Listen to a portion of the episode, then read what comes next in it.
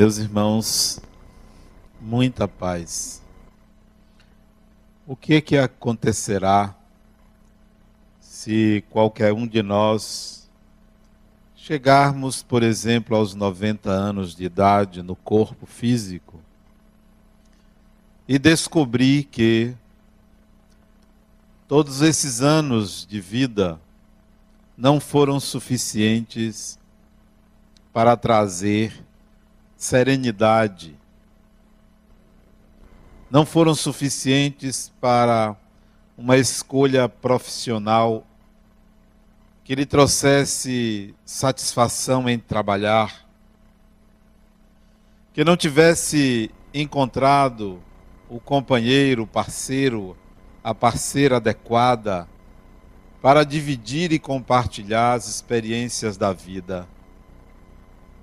E se chegar à conclusão de que todo esse tempo não foi suficiente para trazer uma realização íntima de ter vivido a própria vida, de ter feito as escolhas melhores, mais adequadas, o que acontecerá se qualquer um de nós, àquela época, olhar para trás e dizer: poxa, como eu gostaria de ter feito tudo diferente. Como eu gostaria de ter feito outras escolhas. O que aconteceria se isso se desse? Provavelmente, isso deve acontecer com a grande maioria das pessoas que não vive uma vida autêntica, que não consegue ser ele ou ela mesma, vive sempre se escondendo da sua íntima natureza, vive, vive sempre apresentando um personagem que não é a própria pessoa, por não se aceitar, por não ter autoconfiança, por não gostar de si mesmo, por ter medo, ou muitos medos, provavelmente por se amparar e se ancorar em sortilégios, em propostas mágicas que venham a solucionar os conflitos pessoais, em busca de favores divinos para estancar o sofrimento, para eliminar a ansiedade, para resolver aquilo que o próprio espírito não quer admitir, que há uma falência pessoal. Não quer admitir as próprias incompetências, incapacidades. Mas tudo isso tem um preço. Viver uma vida autêntica tem um preço. Mas será que vale a pena pagar qualquer preço por ter uma vida autêntica? Vale qualquer preço, qualquer que seja, que sejam as consequências, vale a pena ter uma vida autêntica. Vale a pena você chegar, depois de uma experiência, qualquer que seja, e dizer assim: poxa, eu consegui ser eu mesma, ser eu mesmo. Eu consegui expressar exatamente quem eu sou. Eu não me guiei por nenhum fake, por nenhuma imitação, por ne- nenhuma falsa personalidade, por nenhum fantoche. Eu consegui ser o mesmo. Mesmo que depois possa se arrepender e dizer assim: eu poderia ser melhor, mas eu fui eu mesmo. Será que nós vamos esperar o final da A, a, a quebra da vitalidade, a perda das forças vitais, a morte do corpo, para chegar a essa conclusão? Talvez não. Talvez pudéssemos fazer isso agora. Não, eu quero pagar o preço por ser eu mesmo. Com todos os meus defeitos, com todas as minhas dificuldades, eu vou começar a ser eu mesmo. Mesmo que me exceda, mesmo que erre, mesmo que extrapole os limites, mas eu quero pagar um preço. o preço de me expor, o preço de viver. Vocês conhecem alguém que tenha sido assim, ou seja assim? Eu me lembro de uma pessoa que há dois mil anos foi assim e pagou um preço. Esta pessoa, um ser humano de nome Jesus. Ele pagou um preço tão alto que depois que ele partiu, um banho de sangue aconteceu na humanidade. Um banho de sangue. Não foi só ele. Vocês já pensaram nisso? Quantas perseguições, quantas mortes por alguém ser ele mesmo? Que preço altíssimo, não só para si, mas para a sociedade. Um banho de sangue. Nós olhamos para trás e idolatamos os primeiros cristãos, por eles terem sido tão fervorosos na sua crença, pela aceitação. Mas a gente pode olhar por outro lado. Jesus trouxe, inicialmente, um banho de sangue. Muita gente morreu, muita gente foi perseguida, só porque o indivíduo resolveu ser ele mesmo. Ser ele mesmo. Ele não foi outra pessoa. Ele não seguiu o conselho de ninguém. Até os seus pares diziam assim, não entre em Jerusalém. Ele teimosamente entrou.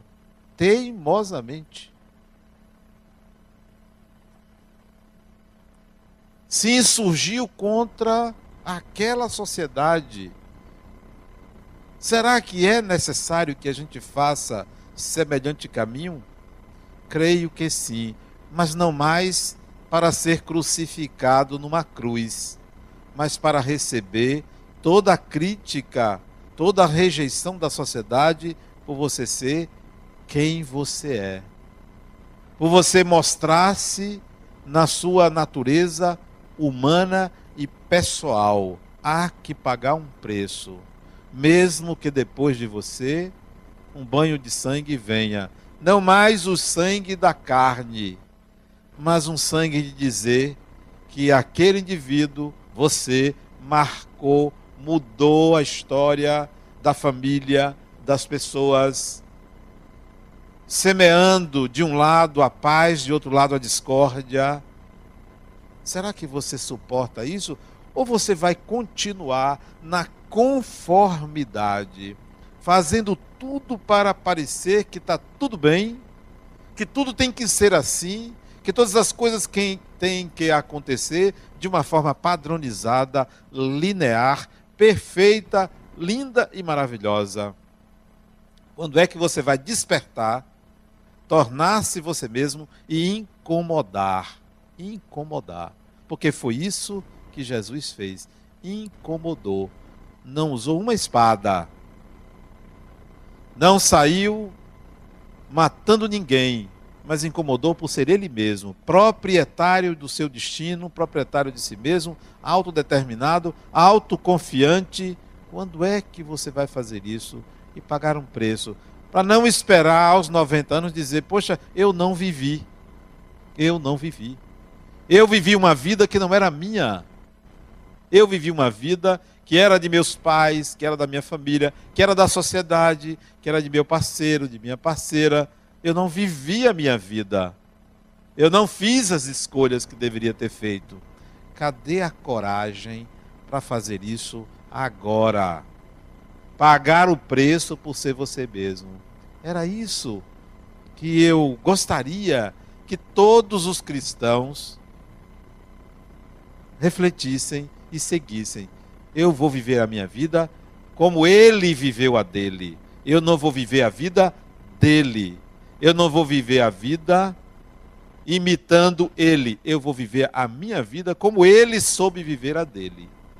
Este é um lado da personalidade de Jesus. O outro é, mas será que eu vou ter a sabedoria que ele teve? Provavelmente não. Não. Aquela sabedoria precisa ser contextualizada. E nós cometemos um crime muito grande. Queremos viver o que ele disse, ou que supostamente ele disse, naquela época, ipsis literis, hoje. Como se fosse possível. Como se fosse possível.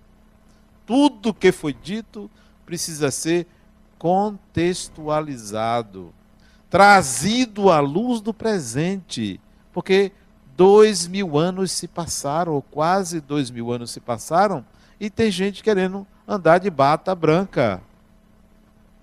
Tem gente querendo andar como Jesus andava. Tem gente querendo pregar exatamente com as mesmas palavras, acreditando até que foram exatamente essas palavras que foram ditas, não entendendo que a língua que ele falava não existe mais.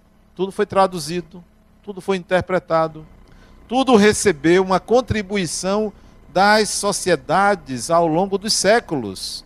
Um enxertou uma coisa aqui, outro enxertou outra ali.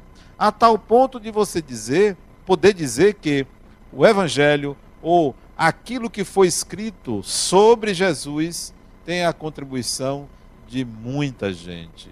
Que consertou aqui, que acrescentou ali, que retirou um pedaço. Então, o que nós recebemos como sendo o que Jesus disse, contém caracteres coletivos. Daí a necessidade de uma interpretação pessoal.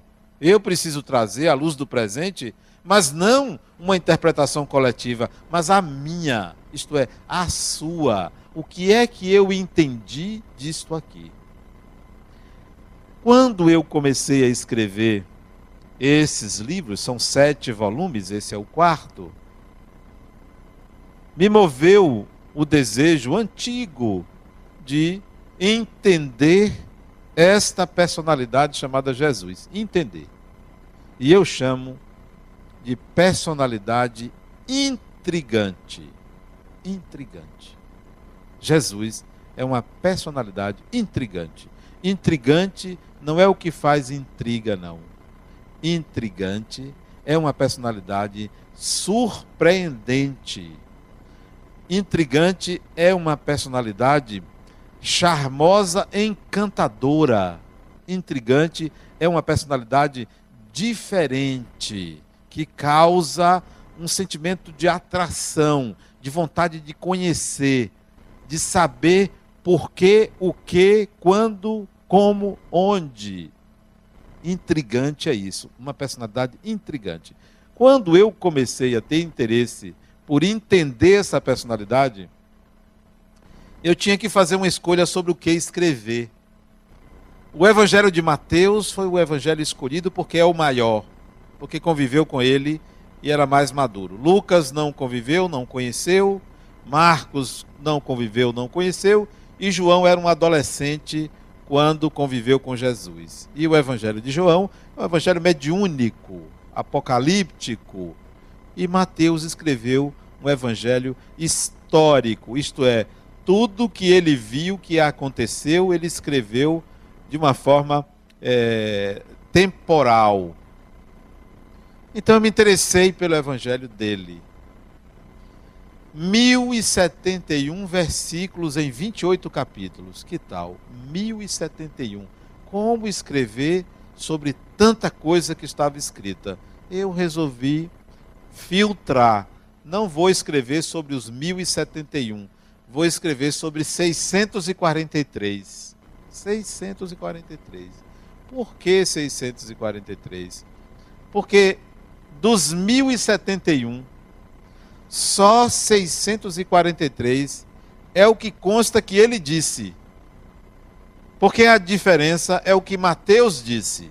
Não me interessava o que Mateus disse, mas, mas sim o que Mateus disse que Jesus disse. seiscentos e quarenta e três. Vamos escrever o que é que ele quis dizer nessas seiscentas e quarenta e três falas. Trabalho hercúleo, mas que eu não me via capaz, sem falsa humildade, de interpretar classicamente o que ele disse. Retirei da minha consciência tudo que todo mundo disse sobre o que ele disse. Todas as interpretações eu deixei de lado. Está lá escrito, perdoa setenta vezes, sete vezes. Então, você vai encontrar no catolicismo uma explicação, no espiritismo uma explicação, no, no budismo, budismo não, é, é, no protestantismo uma explicação. Muita gente explicando praticamente da mesma forma o que é que ele quis dizer com isso. Que é óbvio, você tem que perdoar sempre. Se eu preciso tirar isso da minha cabeça, o que é que ele pode ter dito com isso? Aí eu escrevi o que é que eu achei que ele pode ter dito. Mas vocês vão pensar assim, mas Adenauer, você quer fazer uma coisa diferente, é? Só para aparecer? Só para não imitar ninguém? Talvez, inconscientemente, tenha esse desejo. Talvez, eu não afasto não, porque sei o tamanho da minha vaidade e reconheço-me uma pessoa extremamente vaidosa. Não é um defeito não, é uma condição. Mas não foi isso que me moveu, não foi esse desejo que me moveu à consciência. A consciência foi movida pelo Adenauer. Ele disse isso. O que é que você sente que isso significa? Coloque seu sentimento. Então, a primeira vez que eu fui escrever sobre isto, o que me moveu foi, o que, que você sente diante disso? Esquecido das interpretações. Coloque um olhar psicológico sobre o que você sente. Coloque um olhar espiritual sobre o que você sente. Então foi isso que norteou a escrita desses livros. Olhar espiritual, olhar psicológico, o que é que você sente, o que é que você acha que ele quis dizer. Então, escreva. E aí, mas quanto escrever? Quanto? Quantas páginas?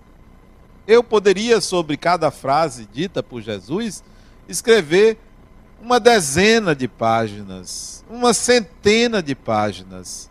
Eu tinha que filtrar. Então, eu resolvi escrever só, cada capítulo, trezentas e setenta palavras. trezentas e setenta palavras. Um pouquinho mais, mas nunca menos do que trezentas e setenta palavras. Vocês podem contar, qualquer capítulo tem pelo menos trezentas e setenta palavras e no máximo trezentas e noventa palavras. Por que eu escolhi esse número? Porque eu percebi que este, esta é uma quantidade de palavras que você lê em até dez minutos. Portanto, você poderia degustar em qualquer lugar, a qualquer hora, em qualquer momento, você poderia degustar um capítulo. Então, por isso que só essa quantidade de palavras. E se você pegar o que se escreve na mídia, há um número, há uma quantidade de palavras para que o leitor se fixe até o fim no que está sendo lido. Então, eu me norteei pelas trezentas e setenta palavras. E comecei. Pensei que era fácil. Mas logo de cara eu disse, que negócio difícil. Por que que eu me meti nisso? Isso no primeiro livro. Por que que eu me meti nisso? Só pode ser karma. É um negócio difícil, vocês não queiram saber o que é escrever um capítulo desse, o que é juntar psicologia, espiritismo, filosofia. Outra coisa, não podia citar um nome, cheio de regras. Não podia citar um nome. Nome de ninguém. De nenhum autor. Não podia consultar nenhum livro. Nenhum livro eu consultei. Tudo isso para escrever. Então, eu parava assim e começava a escrever uma frase. Duas, três, parava. Dia seguinte, não saía nada. Uma semana, não saía nada. E ficava esperando. Mas, com o tempo, isso foi saindo. Mas a tortura é, não consigo, desde que comecei em dezembro de dois mil e onze, tem três anos, desde que comecei, não tenho outro pensamento na cabeça. Não entra. Eu fico com pena dos meus pacientes, que pensam que eu estou escutando eles.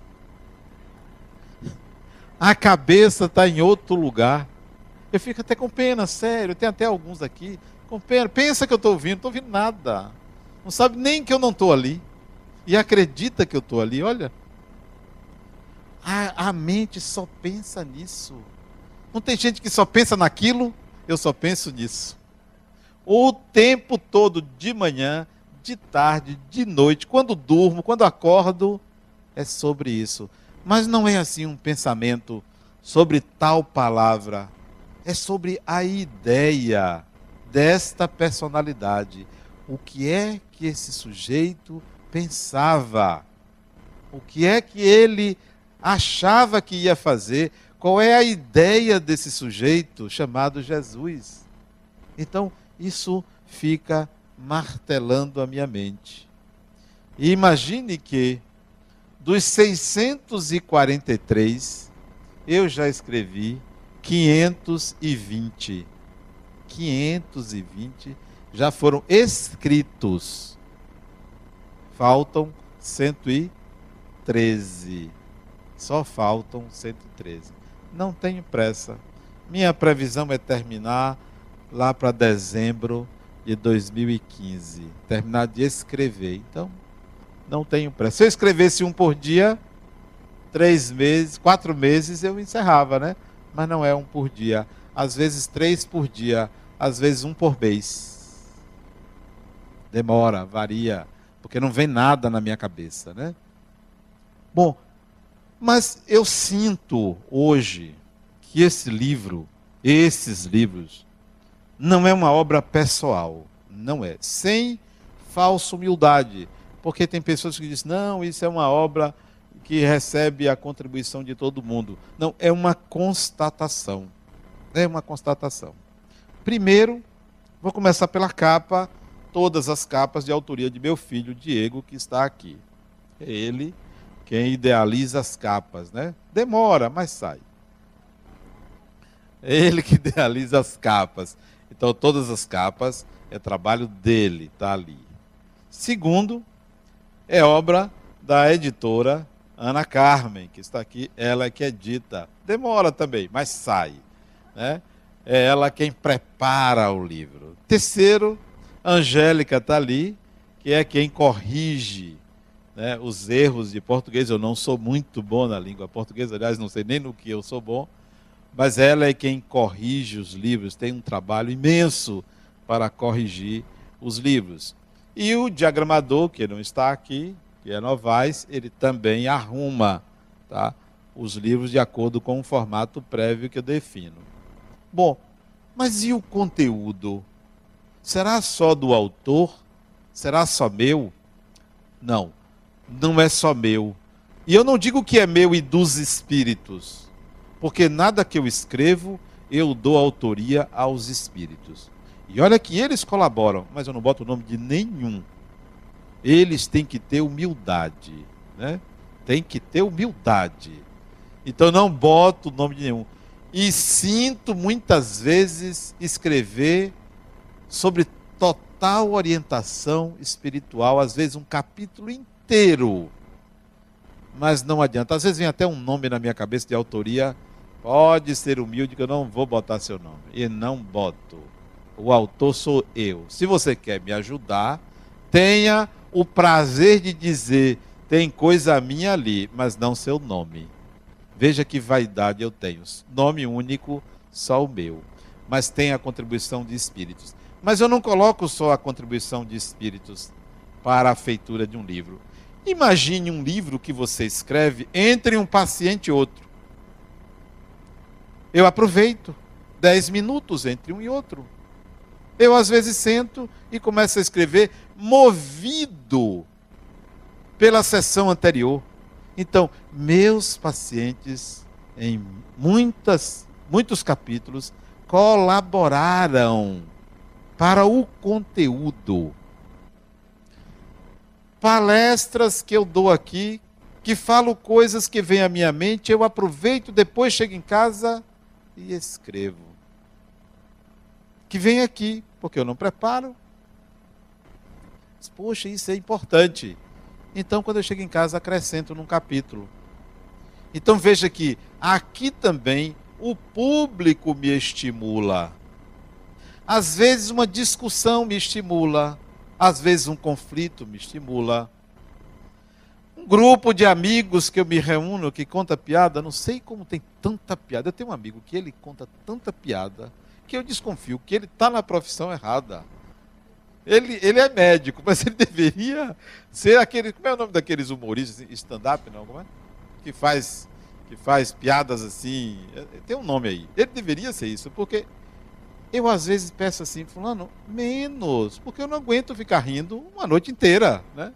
Então, às vezes eu saio das nossas reuniões com amigos e vou aproveitar alguma coisa ali e escrever. Então, o livro não pode ser da autoria de uma pessoa, se nesse caso não é um mergulho só nos meus conhecimentos, já que eu me alimento de experiências, do conhecimento de várias pessoas. Então, vocês aqui se sintam autores também do livro. E eu sou aquele que compilo. Eu sou, na verdade, um copiador do, do pensamento coletivo, colocando também meu sentimento naquilo que está sendo escrito. Então, o conteúdo tem também essa particularidade, particularidade de apresentar essa, é, essa coletânea de ideias, né? Às vezes eu me surpreendo e leio uma coisa e depois foi eu que escrevi isso, não pela qualidade boa, às vezes porque eu disse, poxa, eu, sou, eu faço melhor. Certamente eu captei de algum espírito. Eu faço melhor. Não, tem coisas que realmente eu não reconheço como sendo da minha, é, da minha competência. Eu poderia fazer melhor ou não conseguiria fazer tão bem. Então, eu não posso dizer, sem falsa humildade, que o livro é só meu. Mas tem também um, um outro autor do livro. Por que que eu comecei a escrever? Eu não sei se vocês sabem, eu, eu não tinha ideia que eu seria escritor. Eu escrevi o primeiro livro, sabe qual foi meu objetivo? Vocês sabem? O primeiro livro que eu escrevi foi Reencarnação, Processo Educativo. Sabe qual foi meu objetivo? Alguém sabe? Alguém se lembra? Foi ganhar dinheiro para as obras da Fundação. Esse foi o objetivo. Eu não imaginava que eu seria escritor. E se eu vou escrever um negóciozinho aqui, botar uma capa, vou vender, entra dinheiro para a Fundação. Então o objetivo foi comercial. Foi comercial. Eu só me dei conta que eu era escritor depois de alguns livros.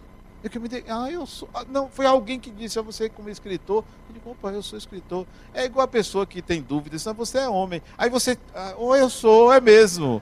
Então foi mais ou menos assim. Você, eu fui pego de surpresa, né? Você é escritor. Eu digo, oh, eu sou escritor, é mesmo. Então não era uma coisa que eu tinha consciência. Hoje eu tenho consciência que sou. Tenho consciência que sou um escritor. Porque procuro a cada escrita me aprimorar. Eu procuro passar algumas ideias. E, e, e não me preocupo tanto com a venda. Me preocupo assim, ou não é preocupação. Eu gostaria que as pessoas captassem ideias. E não necessariamente é, é, comprasse os livros por comprar. Mas que buscasse as ideias que estão aí consignadas, porque eu entendo que são ideias pessoais, coletivas, que foge da, fogem das interpretações clássicas. Você vai ler e vai dizer, peraí, isso não, não é isso que está tá dizendo aqui. Você pega, por exemplo, um capítulo aqui, Psicosfera Saudável. Jesus disse assim, mas o que sai da boca vem do coração, e é isso que contamina o homem. Eu escrevo sobre psicosfera. Não tem nada a ver sobre o que é dito a respeito dessa frase. Porque eu vou colocar o meu entendimento. Vocês podem pensar assim, Adenauer deve, deveria estar com alguma coisa na cabeça, porque não é isso. Mas eu pergunto a vocês, vocês sabem o que foi que ele disse de fato? Não sabemos. Se a gente não sabe o que ele disse, será que o que ele disse só comporta aquela explicação padronizada e que você toma como verdade? Mas eu também tenho a humildade de dizer, o que está aqui não é a verdade, de jeito nenhum. Não seria. O que está aqui não é melhor do que qualquer interpretação clássica. O que está aqui é um sentimento pessoal. Só isto. Muito aquém, creio eu, do que foi escrito, porque o que foi escrito teve um, um objetivo, que é trazer uma doutrina. As interpretações clássicas do Evangelho assim são feitas para fundamentar uma doutrina. E eu não estou trazendo nenhuma doutrina nova, nada de novo. Nem tenho essa pretensão. Eu estou trazendo um sentimento do significado que aquelas palavras eliciam em mim, provocam em mim, só isto. Se as pessoas dizem, não, eu gosto dessa interpretação, ótimo. Mas não pense que isso é doutrinação, que isto é uma tentativa de passar uma, uma é, religião nova, pessoal, é, que vai se igualar à interpretação clássica. Não. Isso daí, digo assim, é parte do delírio de Adenauer. Eu até aceito. É parte do delírio dele. E é um delírio porque são é, interpretações pessoais que recebem a contribuição coletiva. Muitos capítulos eu viajo, né, para fazer palestra, até viajava mais, mas a feitura desse livro dificulta minhas viagens, porque o pensamento só fica naquilo, né? Em viagem eu escrevo bastante, que eu fico no hotel, e aí fico lá escrevendo, escrevendo, escrevendo, paro, escrevo, paro, escrevo, paro, escrevo. Então eu escrevo muito viajando. Aí sim, sai pelo menos um capítulo por dia. Pelo menos, nas minhas viagens, seja de férias, seja até de férias. Eu tenho tempo que eu vou escrever, dá vontade de escrever, eu vou escrever. O pessoal até sai, todo mundo sai, vai e eu fico. Eu, eu quero ficar no hotel, eu quero ir para o hotel. Eu quero lá ficar escrevendo. Então tem muita coisa também que vem de, de, de, de outros países, em outros estados, em outras cidades, que eu vou escrever e, e captar o sentimento naquele momento. Então, é, isso para mim é extremamente trabalhoso. Se eu fosse um escritor que quisesse ganhar dinheiro com isso, não tinha preço. Não tinha preço, porque é um trabalho muito grande. Você ficar com a mente toda ocupada o tempo todo com aquelas ideias, quem aguenta? Quem aguenta? Eu não sei como é que Rosângela aguenta, minha esposa, que em casa ela está conversando comigo, sabe como é mulher, conversa demais, está conversando comigo, eu estou ali com outro pensamento, né? Outro pensamento, estou em outro mundo, né? Quer dizer, nem sempre estou ali presente, né? Mas não é de uma forma, é, é, eu diria, que me traga sofrimento. Não é so, isso não é sofrível. Isto é trabalhoso. É trabalhoso você ficar com uma ideia na sua mente o tempo todo. Então isso é muito trabalhoso. Mas eu, eu vou me sentir, creio que ao terminar, daqui a um ano no máximo, eu vou me sentir extremamente gratificado porque eu fiz uma coisa que alimentou minha alma, é, que me trouxe mudanças internas, porque isso muda. Eu notei que eu fiquei um pouco mais abestalhado depois que eu comecei a escrever, assim, não ligando para muita coisa. A não ser aquilo que fosse muito forte, eu vou ligar. Mas coisas menores, eu fui passando a mão pela cabeça, é melhor não me envolver nisso, é melhor não me preocupar com isso, né? Às vezes com certo prejuízo pessoal, por influência da mensagem. Porque não é possível você escrever sobre isto e não se contaminar positivamente pelo que ali está escrito. Não é possível. Você acaba é, é, captando é, subliminarmente o que está sendo escrito ali e lido.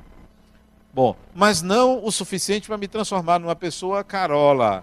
Não para ficar ditando o evangelho para os outros, não ficar falando como se fosse um missionário. Não, isso não mudou. O que mudou e que eu sinto é na essência, não é no comportamento, é na essência.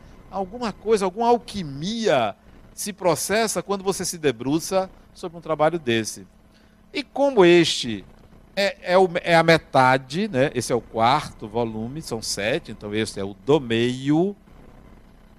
Como vem mais três pela frente, então eu resolvi fazer uma espécie de análise de mim mesmo ao longo desse tempo que eu venho escrevendo sobre o assunto. É, Adenauer, você está mudando.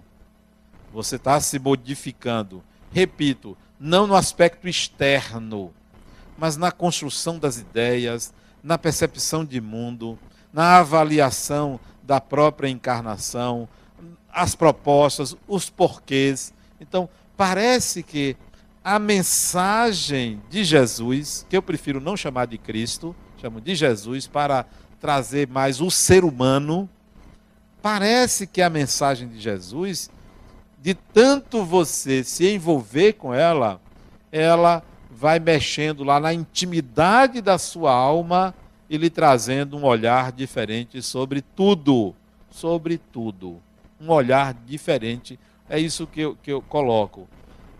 A ponto de mudar certos comportamentos. E não é uma coisa consciente. Eu não estou assim, ah, porque eu li isso, eu tenho que fazer aquilo. Que nada. Eu continuo a mesma pessoa. Não tem esse negócio de olhar agora, porque Jesus é, falou perdoar, eu tenho que perdoar todo mundo. Ainda não. Eu, eu não. eu não vou embarcar nessa. Eu não vou alterar o comportamento sob um comando, porque está escrito.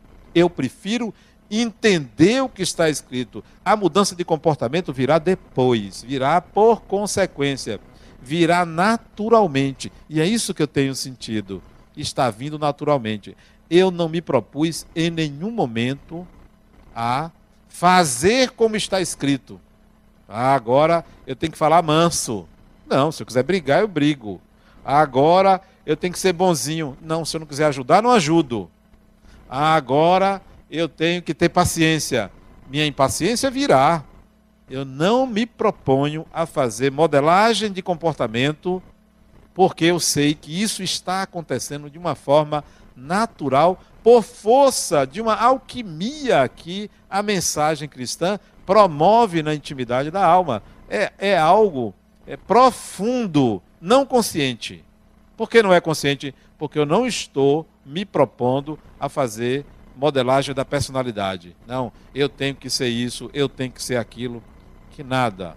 Se eu fizer isso, eu vou deixar de ser uma pessoa autêntica. E para mim a autenticidade é a marca de Jesus, é a autenticidade. Tem gente que diz, não, a marca de Jesus é o amor. Primeiro que não foi ele que falou primeiro no amor, foi Buda lá atrás que falava, foi Confúcio que falava no amor. Jesus... Foram os judeus que falaram no amor. Jesus entrou na onda. Para mim, a característica principal dele era a autenticidade. Era um sujeito autêntico. Se ele não queria atender uma pessoa, não atendia. Que tal? Não atendia. Ah, eu preciso de ajuda. Não ajuda não. E não ajudava. Mas nós tiramos isso. Tiramos a autenticidade dele para deixar um ser divino. Fizemos isso. E não me interessa o ser divino. O ser divino é perfeito. Me interessa aquele ser humano. Aquele ser humano conseguiu ser ele mesmo. E que para mim deve ser essa a proposta dele para todo mundo. Ó, que tal vocês serem vocês mesmos? Que tal vocês se enfrentarem?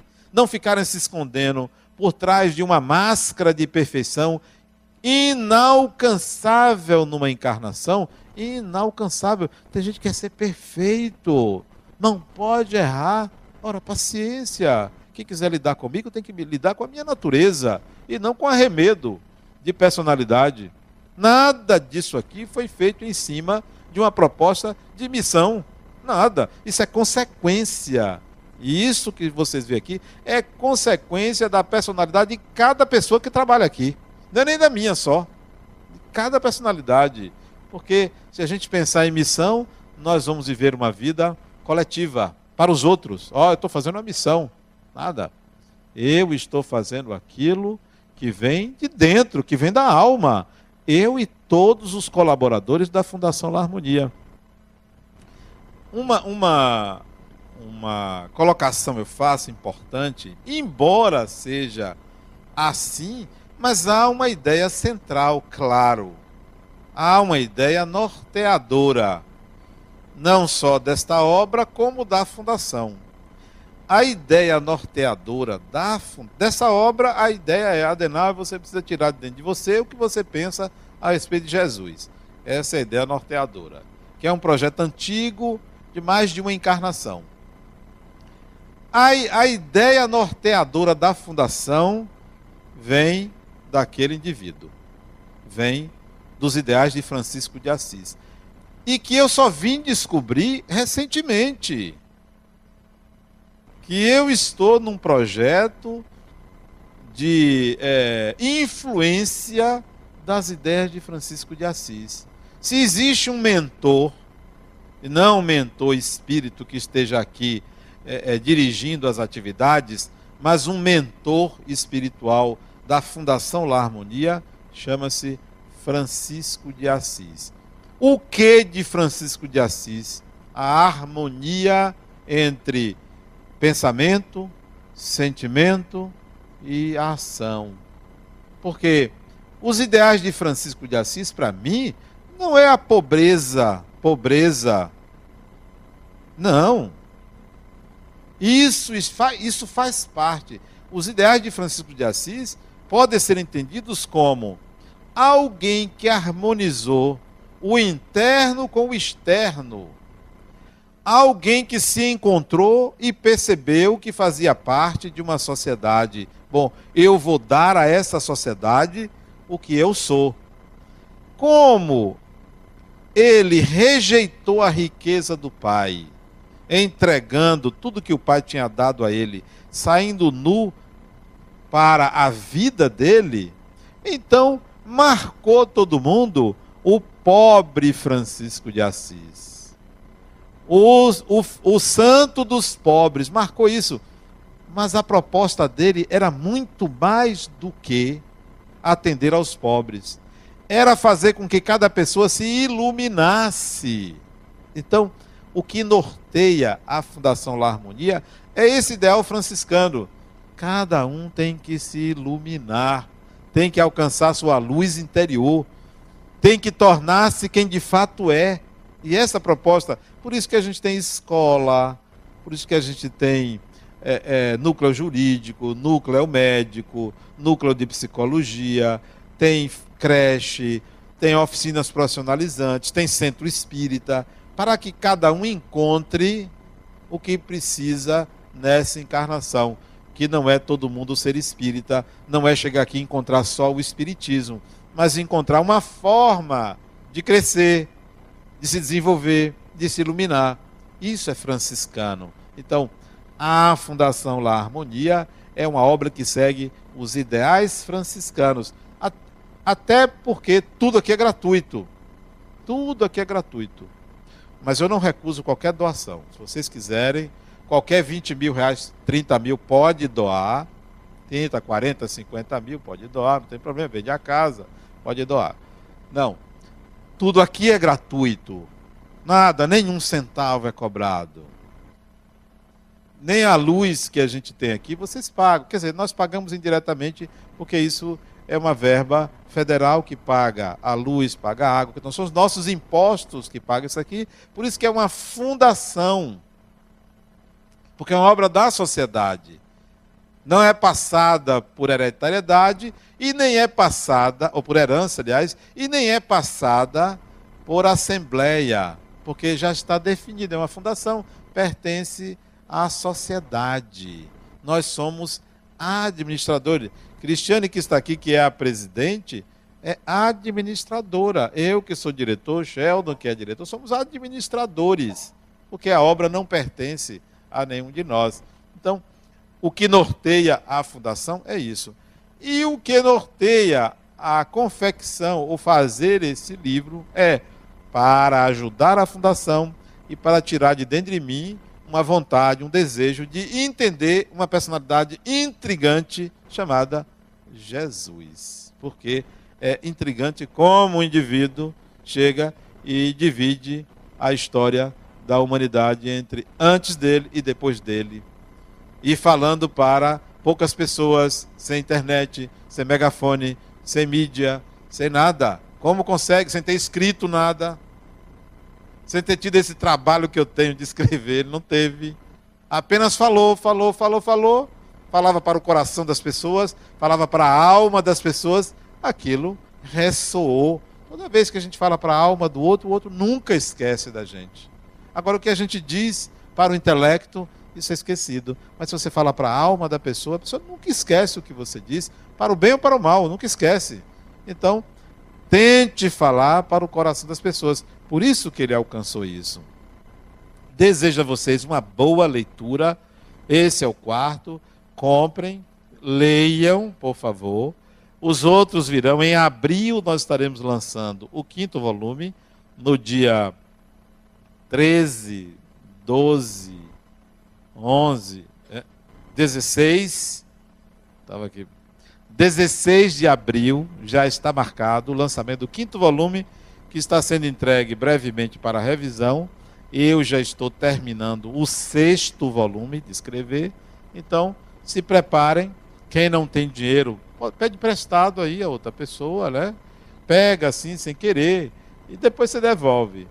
Bota no cartão, que já paga o mínimo, mas é, o que é, que é trinta reais? Não vai fazer diferença para quem já está devendo muito, né? Não é lá essas coisas, né? Então, comprem o livro, leiam, e é, o autógrafo será de graça. Muita paz para vocês.